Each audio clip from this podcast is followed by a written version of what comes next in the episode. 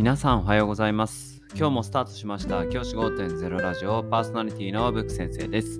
僕は現役の教師です。学校で働きながらリスナーの先生たちが読めるちょっとだけいい人生を送れるようなアイデアを発信しています。より良い授業学級経営働き方。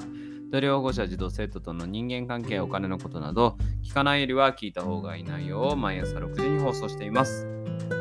通勤の後から10分間聞き流すだけでも役立つ内容です。一人でも多くのリスナーの先生たちと一緒に良い教師人生を送ることが目的のラジオです。今回のテーマは1年間の隙間時間はなんと〇〇時間という話をしたいと思います。今日は隙間時間について考えたいと思います。例えば授業と授業の間これも隙間時間ですし何もしない時間この辺が隙間時間って言われる時間ですね。これが1日でどのぐらいあるでしょうか？先生方考えたことありますか？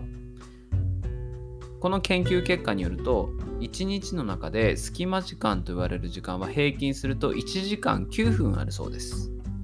合計するとなんと年間で17日と11時間の間僕たちは隙間時間を過ごしていることになります。これすごいことですよね。1年間のうち17日ほぼ半月分ですね。半月以上半月以上分を1年間で隙間時間として費やしてるっていうのが僕たちの現実なんですね。僕このことをした時わあこんなに無駄な時間があるんだっていうふうに思いました。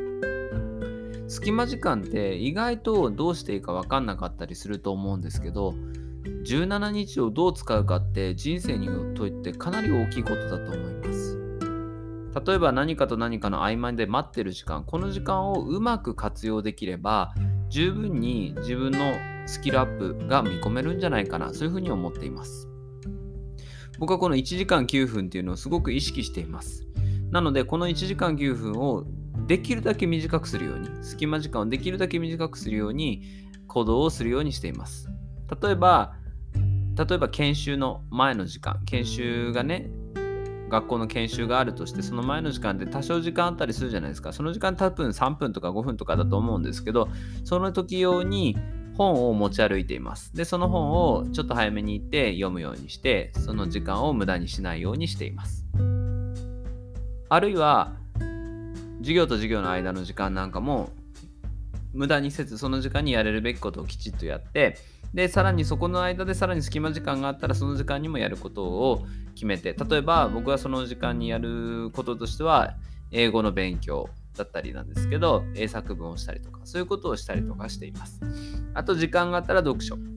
先ほども申し上げたように読書をしたりとかそういうふうな活動をなるようにしています。1日隙間時間1時間をどうにか減らしてできる限り0分にしたい。隙間がないような時間配分をしたい。そういうふうに僕は考えています。もちろんゆとりが大事な場面もあります。できるこれがね隙間時間って言い方すると隙間っぽく聞こえますけどゆとり時間と考えればゆとりを持つって意味でそれも大事な時間だと僕は考えています。なのでそのいいバランスが必要なのかなとは思っているんですが少なくとも1時間の隙間時間が無駄であることは事実だと思います。なのでその時間をどう活用するかっていうのを僕たちは考えていくことでより良い人生を送ることができるそういうふうに僕は考えています。先生方もぜひ自分の隙間時間が1時間以上ある毎日1時間以上やるってことを意識しながら生活してみてください。そうするといろいろな行動が変わっていくんじゃないかなそういうふうに僕は考えています。じゃあ今日はこの辺で起立例着席さようならまた明日。